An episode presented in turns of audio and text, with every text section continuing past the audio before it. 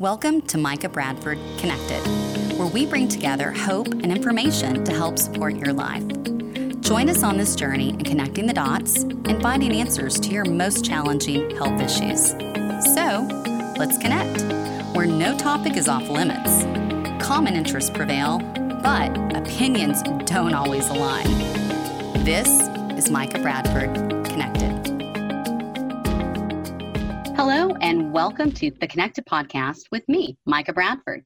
At Connected, our goal is to get you plugged into information and resources that can change your life. We put you in touch with professionals and everyday people from across the globe whose products and information are inspiring, innovating, and provide solutions to many of our life struggles. And so today, we are going to, again, have a very, very wonderful guest, Doctor Deanna Linek. She is returning to speak more, literally speak more, about Symbol Speak, also about dual symbol immersion and the tools that we can use to help our learners who have communication difficulties or developmental delays learn tools to communicate where they can express their needs, wants, and, and emotions. And so we are so happy to have you back, Doctor Linek. Doctor Linek has been in the speech language pathology realm for over three decades, which is exciting. So she's seen a paradigm shift that is starting to occur where technology and information and accessibility are all colliding at one time. And as an innovator herself, she is taking those resources and those opportunities to help further the tools that we use to help our children and our loved ones communicate. So welcome back. I'm excited to have you again and us learn more about dual symbol immersion and about Symbolit and how we can help move language forward for our loved ones. Thank you, Micah. I'm glad to be back and excited to, to share this topic with you and to have the conversation. So the idea of dual symbol immersion, the immersing in two symbol systems simultaneously, has been the theory that Courtney Garcia and myself uh, developed through our nonprofit, Hear My Voice, Language Through A A C. And the idea was that we needed to do things differently regarding the development of language through augmentative communication so that we can get to better outcomes. The premise for us was that based on a research study by Erickson and Geist in twenty sixteen, they found that of the augmentative communication users, right at around eighty percent who used picture symbols or sign language would only speak at the single word level. That number was devastating to us because single words, as we discussed previously, single words are not enough to advocate for yourself, to let people know what you're thinking, to develop relationships, to have advanced social interactions or even just social interactions. Single words aren't enough to do that. And so how do we improve those language outcomes when that language is through an augmentative communication system? What is augmentative communication? Augmentative communication means to add to, to add to our current abilities to communicate. That means to add to our nonverbal communication skills. You and I all have them. We smile, we laugh, we look away, we turn away, we get up and walk away, we put our hand up to stop things, we make a frown face. We have a variety of nonverbal communication behaviors that we still use, even for those of us who are verbal. But for some individuals, they're not able to use verbal speech. Um, that may be a neurological or a developmental reason. And honestly, it doesn't matter what the reason is. The goal is to develop communication skills. Communication skills mean the understanding of language, what I understand, what I'm able to follow directions for or understand that others are saying, as well as expression.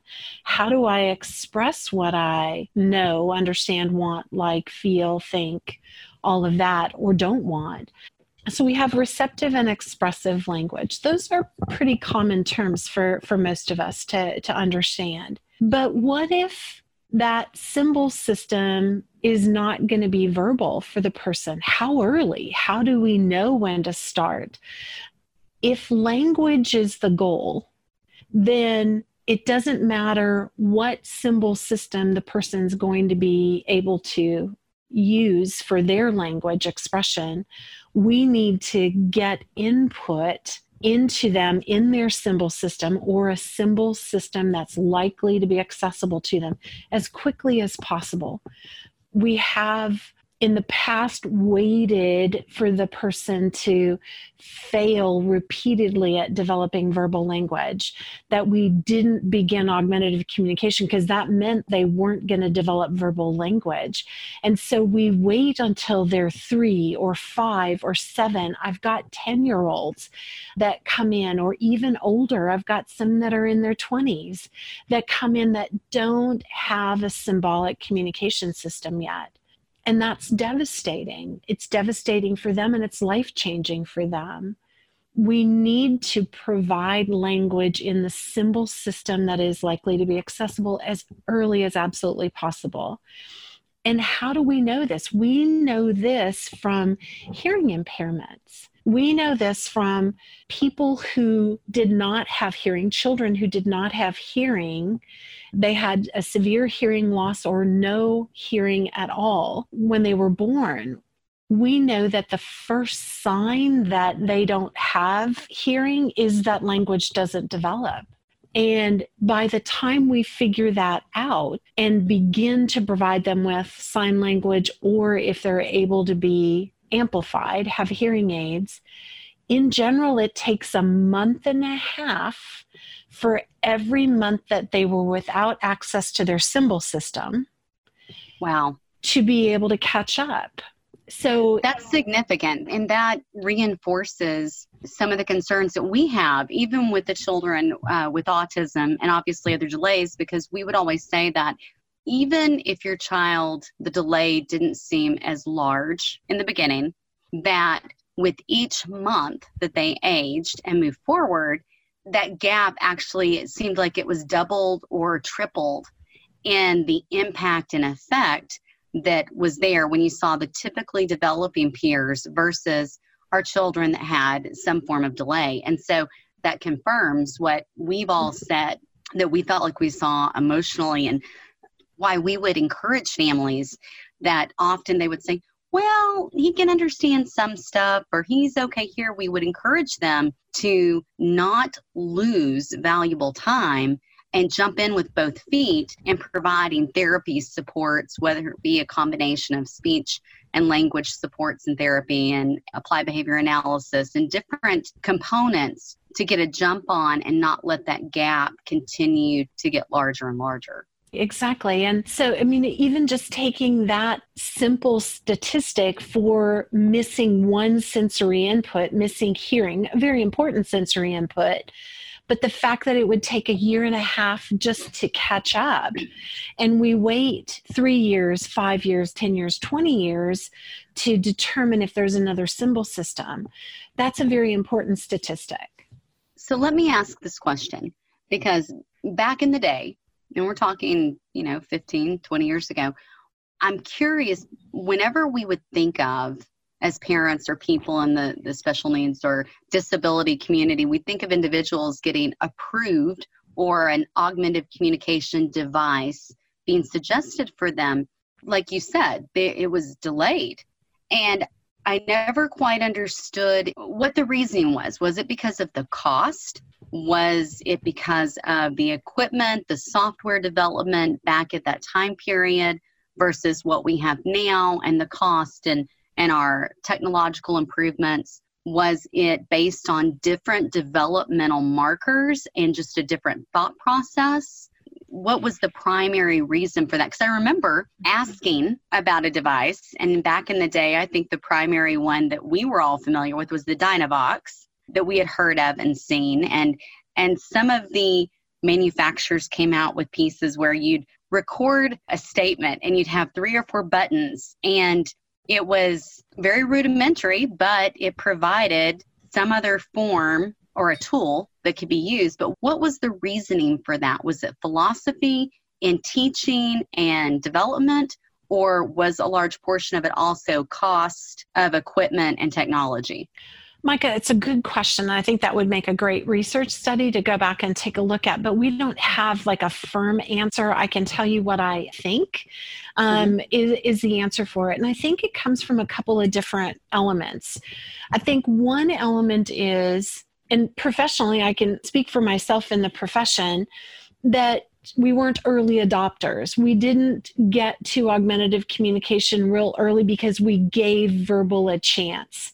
And by giving verbal a chance, it meant we didn't have, we speech language pathologists, interventionists, didn't always take on that perspective with families of we need to get symbols and we need to get them quickly, because the earlier we get symbols, the more that that impacts us being on the same developmental trajectory.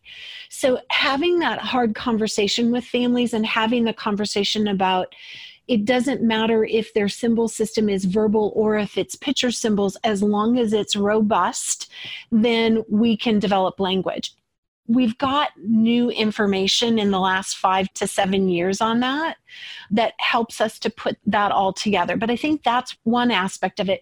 We just didn't have those hard conversations, and we didn't go for it early enough in the same timelines that we would have if the sensory impairment was hearing. We would go after that more aggressively than if the impairment was in the, the speech and the speech production.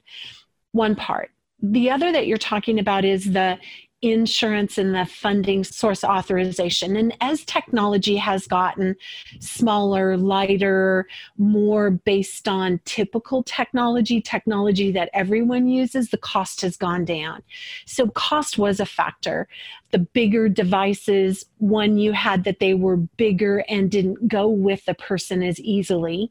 So you had aspects of portability that interfered. So if I had A, a person who was ambulatory, they could walk and needed to carry their device with them, but the device weighed five or seven pounds. That may have been so much that it would have disrupted their ability to be able to walk. So we made decisions based on the size and the portability of devices as well as the finances.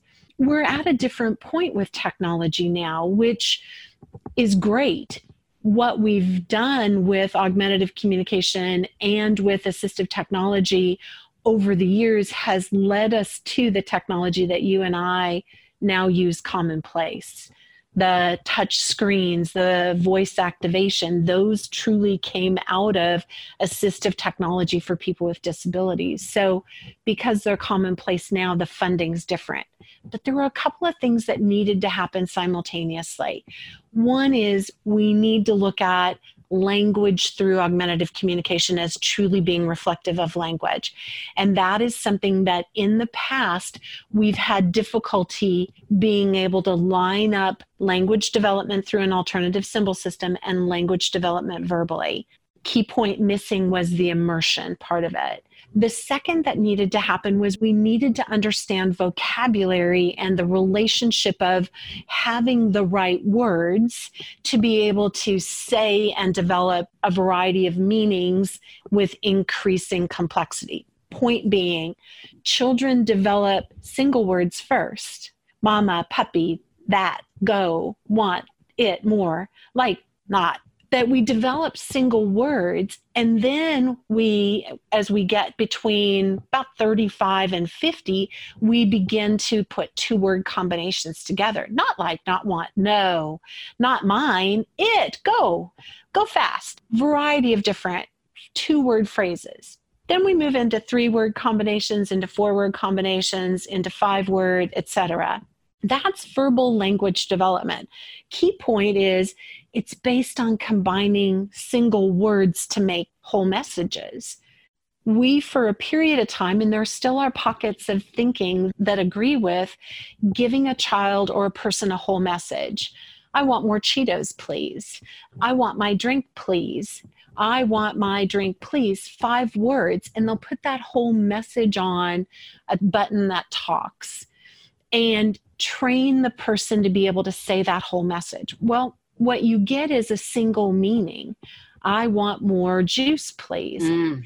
And you don't get a, no, not that juice, my juice, where's the juice, what is the juice, I had the juice, the juice was good, the, the juice is gone, he drank my juice. You don't get multiple meanings of that whole message. So by teaching a whole message, we actually step outside of language development.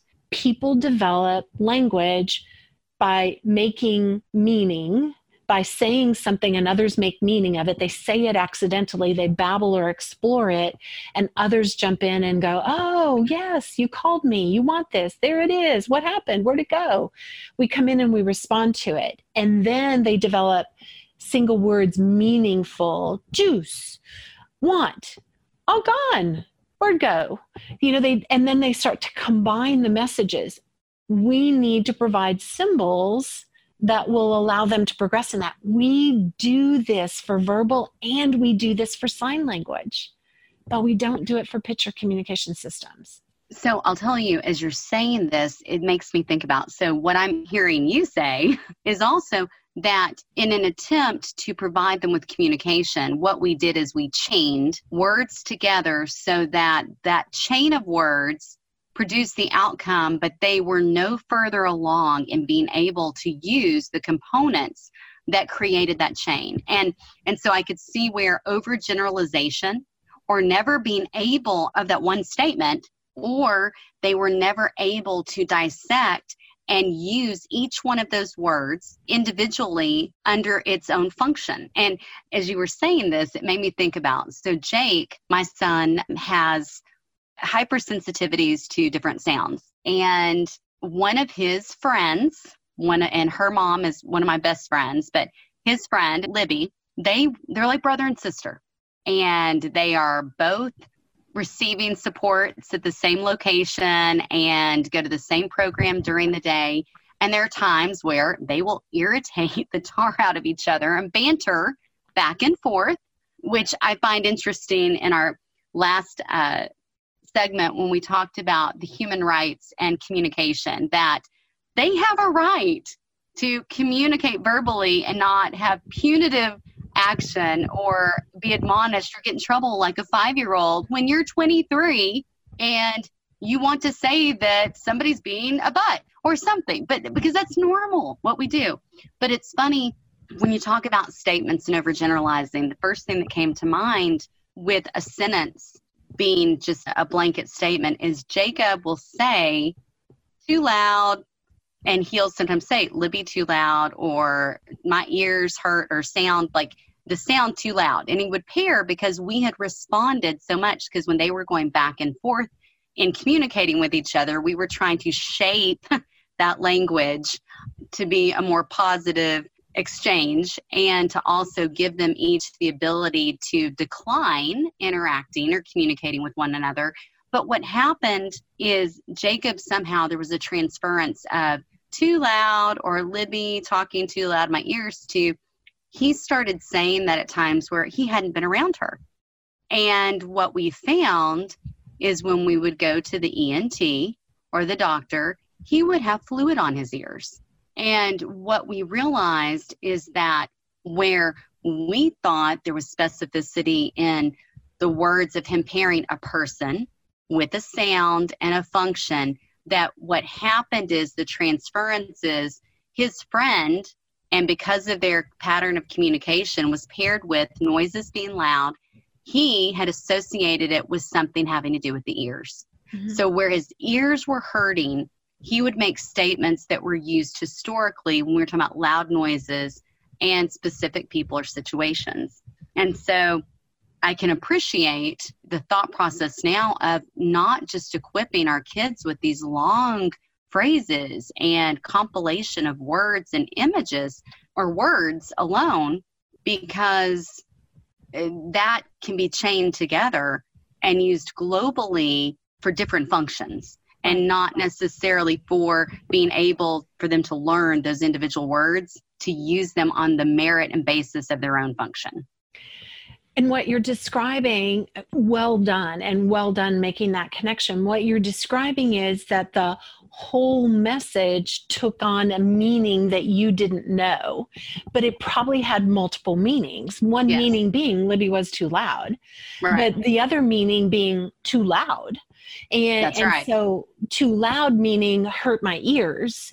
And so when hurt my ears was paired with that, so that message meant Libby's too loud, something's too loud, something's too loud and hurts my ears, hurts my ears. Yes. It had all of those different meanings, which is beautiful in that words have multiple meanings. Yes. Words are meant to have multiple meanings. And my question is, what is it about the learner, the symbol speaker, that limits their capacity to develop multiple meanings? Is there a limit to it? And quite honestly, I don't think there is. And I don't know that there is until I've given them the opportunity to develop that multiple meaning.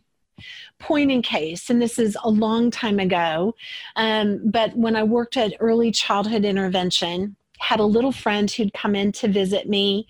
He was about fifteen months old. He loved to come in to play. He'd come in happy every day. He comes in one day and he's just screaming bloody murder. So we go on back. Within a few minutes, he's fine, plays fine. Next session, he comes in screaming bloody murder again. So I said to Mom, I said, what's up? You know, why he, he likes it. We're, it's, I don't, I'm not taking it personally. When we get back into the session, we're fine. But what, what's happening on your way here that he's so upset? And she said, well, we drive by McDonald's. And when we drive by McDonald's, he points to it and he says, ah. And I say, no, you can't go see, you can't go to McDonald's now. You have to go see Miss Deanna. Okay, so who wants to be paired up against going to McDonald's in the play area and stuff like that? Not me. But she interpreted that gesture as meaning, I want to go to McDonald's. And she would tell him, no, you have to go see Miss Deanna. And so that became a, a negative association. He made a request and she told him no. But I said, how do you know he really wants it? And she said, well, he's pointing to it. I said, yeah, but the point can mean, Mom, do you see? There is, look, you know, we had fun the last time. I said, shift your interpretation. Things are not always a request. So when he points to the McDonald's on your way in next time, say, yeah, we had a blast last time. Can't wait till we go next. Or, wow, you're right. There's McDonald's. Something like that. That's not a request. Take it as being a comment. Zero crying and tantrums from that point forward. Wow. Because of the interpretation of that message. Now, that was a nonverbal communication behavior, but what about those first words? What about when the, the child says, you know, Mama, and you say, no, Mama's not here. I'm sorry, your Mama's not here. You got to stay with me. Well, now you've got a reason to be upset. But if the child says Mama, whether it's a sign or a voice output communication or speech, and you say, yeah, your Mama's real sweet. Yeah, I like your Mama too. Ah, she'll be back in just a minute. Mama, yeah, she brought you here, right? When you give it one of those multiple meaning interpretations to it, now it's not about always being a request. You get more rich language, and that language has multiple meanings. We need to do the same thing with voice output communication or with picture symbols that we do with sign language and with with verbal speech. And here's what I love about what you just said too, is that in the world, when we're looking at positive behavior supports, and it really makes me think about how we are setting the scenario.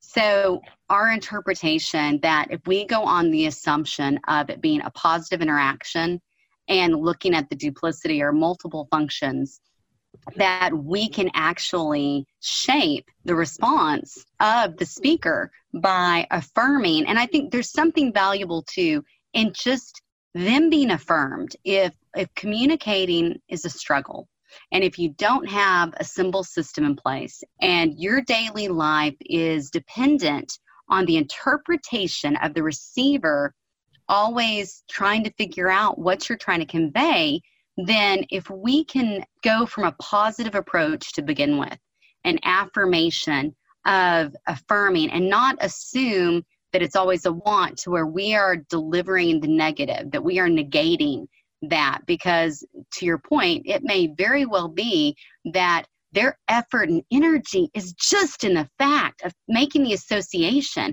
or the utterance of pairing that word with that item, that the frustration they may be exhibiting is, I worked really hard. I'm I'm trying to say mutt, God, Donald, whatever, or point, or, or trying to get that joint attention for us to share in a moment of me telling you, I see this. Um, that's that's profound, to be able to affirm the the symbol speaker or the person that has those deficiencies. Because I think from, again, going back to human relationship and rapport, affirmation. I know that with Jake, that he gets frustrated if he gets something wrong. He does not like to get something wrong from the years of therapy and programming, that I can't imagine the mental, physical energy and expenditure that has to go into constantly trying to communicate your wants and needs, and the toll that that takes, not only physically, but just on somebody's spirit. And so I, I love the idea of us shifting our perspective as parents and caregivers and therapists to that when our learners are talking or emoting or trying to indicate or have joint attention, we come from a place of affirmation, mm-hmm. and that we go there first, and that we don't go to the negating or the, no, we can't have this, or no, she's not coming back, or no, that that's secondary, that first we are affirming the learner for their effort in communicating. And then if that doesn't suffice, we kind of scroll through. And then at the end, if that's needed to say, and even then we can still say later, this or then. And in speaking of no, I think what is very thought-provoking is that many of us who had kiddos in therapy for many years, they did not learn no. In a way, they didn't learn to receive a no. They didn't learn to use the no. No was negatively removed from their language repertoire. And just this past recently, we had Doctor Patrick McGreevy, who is doctorate B C B A and, and amazing, but that one of the essentials for living skills that he had is learning no. And what's exciting to hear you speak about this is that learning no, but learning no and being able to use it, not necessarily as a consequence, to know that that doubles an individual's language.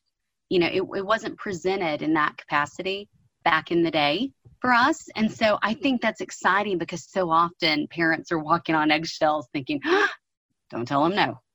Well, but maybe it's that we help them with learning no as being a tool for them first, or simultaneously, versus just a consequence. Right. So I, I think that that's, that's amazing. Yeah. I mean, there's so, it's, it comes back to the multiple meanings of it. What does no mean? No, I don't have that. No, it's not here. No, there are no more. There are no less. There, it, that, no has more meanings than stop. No, that's not it. Or no, that's the wrong answer. There's multiple meanings of the word. And that's where, if we approach language through an alternative symbol system as being language development, but just simply adding another symbol system to it, now we provide all of the language. No, I didn't see it. No.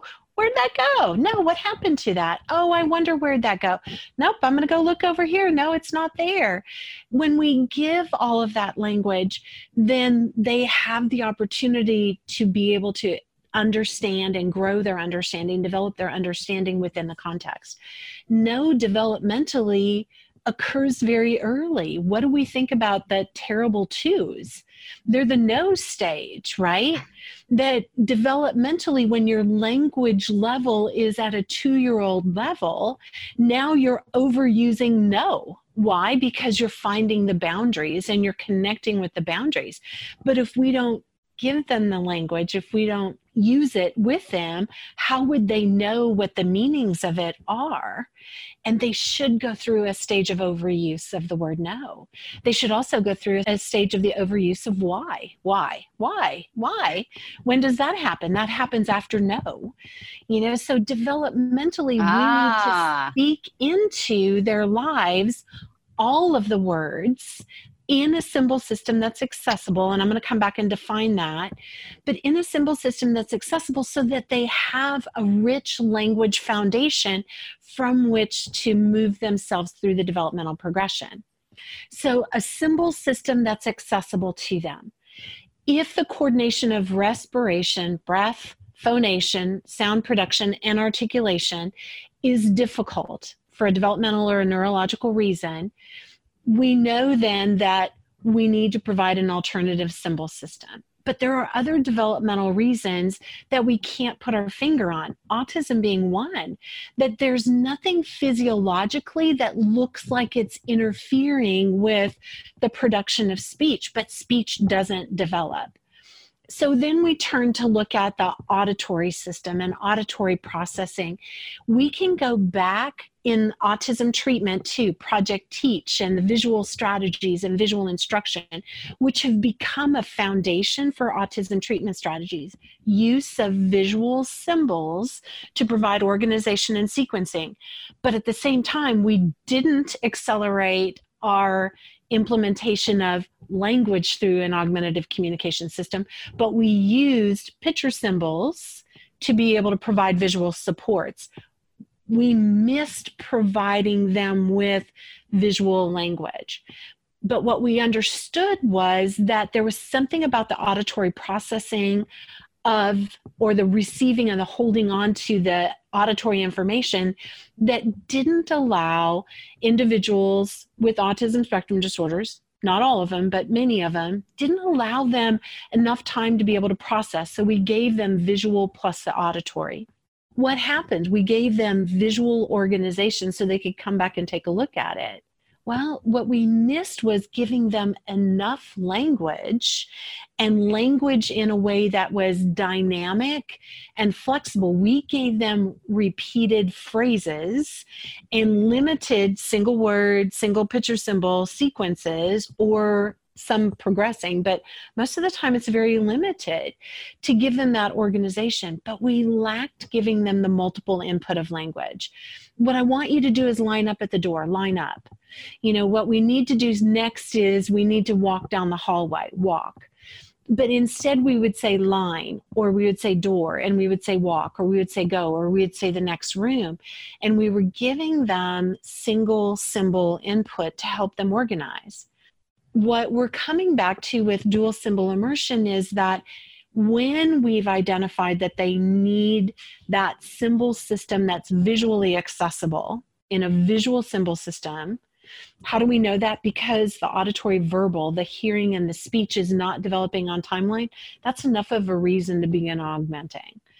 The goal is to keep them on the developmental trajectory. The goal is to intervene with language as early as possible so that we can help them to continue to develop language and to develop language on time. So intervene early and in a symbol system that decreases the auditory alone demand by adding auditory plus the verbal.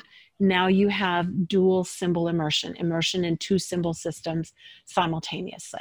So can you give us an example, and for our listeners that maybe they've never been exposed to even what the old thought process of introduction of an augmentative communication device would be versus in comparing and contrasting how we're talking about using uh, technology through dual symbol immersion? What does that look like before, and what is the shift and some of the primary changes of implementing it now under this reasoning?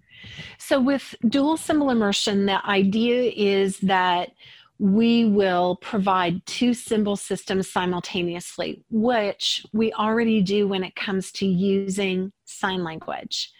So if you've been exposed to baby signs or know anybody who used baby signs, the idea was that you put a sign with the words that you were saying so that your child had the opportunity to develop those signs before they would have the ability to be able to produce the speech.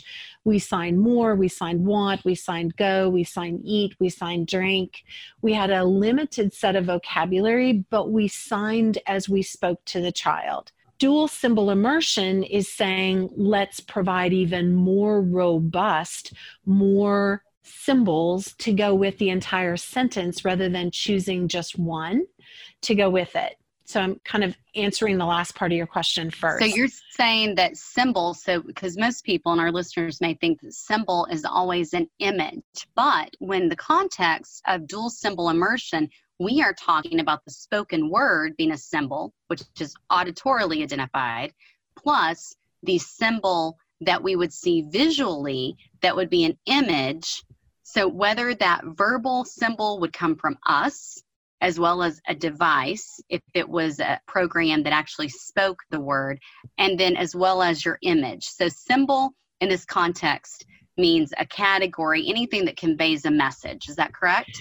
Very well said. So adults who are literate speak in multiple symbol systems. Verbal speech is one symbol system. Handwriting is another symbol system. It represents the language that's in our head. So the language being the organization of thoughts, ideas, feelings, wants, needs, ideas, all of that. Those are the language representations in our head. We represent those by speaking, by handwriting, by typing, by text shortcuts, by emojis, by showing pictures. We can support the verbal by using an additional symbol, or we can use multiple symbols to be able to support an idea. I loved it when uh, when I met your son, and he was showing me pictures of things that were important to him. Those pictures were symbols representing some of his favorite scenes in movies, his favorite scenes in videos, um, his favorite characters. But he used those with the verbal to make sure that I understood what he was representing.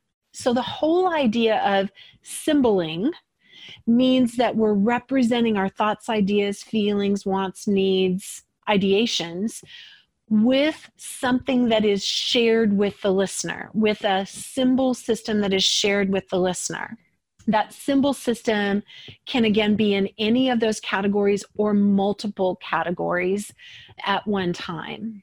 So one of the things that I want to kind of blow the minds of our audience is this one thought, because until I saw the presentation that you and Courtney did, it had never, never registered with me.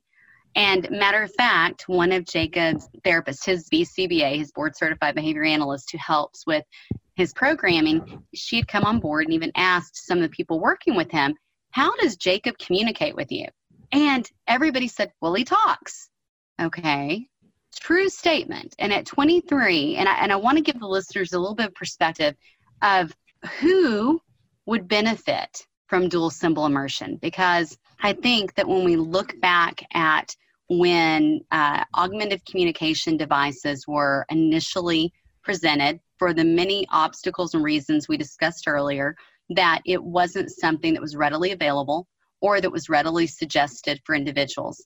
And in especially situations like Jake's, where he learned to read phonetically through a program called Headsprout, he can talk and can make a few statements. He's very independent on his self-care. And so many people were surprised when I said, we are about to have him evaluated for an augmentative communication device. And I want to help in shifting the perspective of who we think would be the best fit. Who is the profile of person or learner that would benefit from dual symbol immersion? Because in our situation, where Jacob has the ability to make a few comments, to say, I love you, to tell me what he ate for lunch or where he wants to go eat, the language as far as the whys and the whens and the no's are still extremely limited. And I look at this and see where, because of him being so aware of his environment, because of him wanting to consistently relate to the people around him and his surroundings, that one of our primary issues has been level of frustration and how he deals and copes with those moments where he's frustrated. And maybe he has a new staff or a new attendant that's working with him that doesn't quite understand when he speaks, his verbalizations, whether it's because of intonation or or how he enunciates words. Maybe it's that they don't know that when he's talking under a specific category, what the relationship of those words means. Like when he's talking about spaghetti and meatballs, but then that goes to another track of different types of meats that he enjoys. So the average person, if he started talking about barbecued goat or rotisserie chicken or whatever, they may go back to thinking he wants that with his spaghetti, but he doesn't.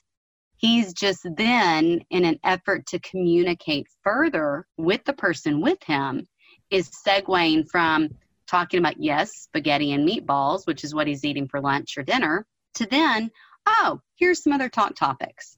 So I'm excited and want to be sure that our audience, that when they're they're hearing this, they're not just thinking about the three-year-old or the five-year-old that is maybe has just learned cat, dog, mom, more, cookie, to think dynamically about how we as adults express ourselves through emoji and text and different apps and visuals, to how even when you have someone who has the ability to talk and express themselves to some extent, we have to look at, is it truly functional? And so I'm excited for him and his future, and also at the possibility of knowing how is this going to help him with his coping strategies with frustration once we learn this. So when you look at teaching, if to our listeners, how would you explain the difference then?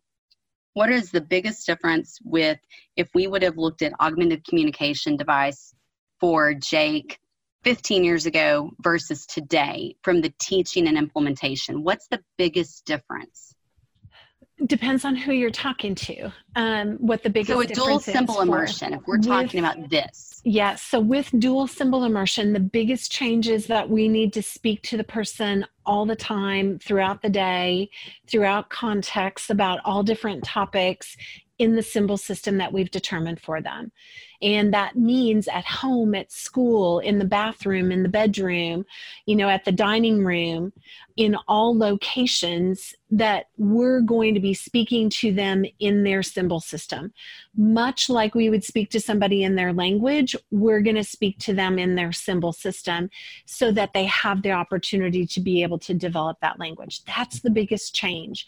We've not done that to date. We've spoken a little, we've planned to speak a little, we've chosen some vocabulary, we've chosen some messages, but we've not had the tools to be able to completely immerse them.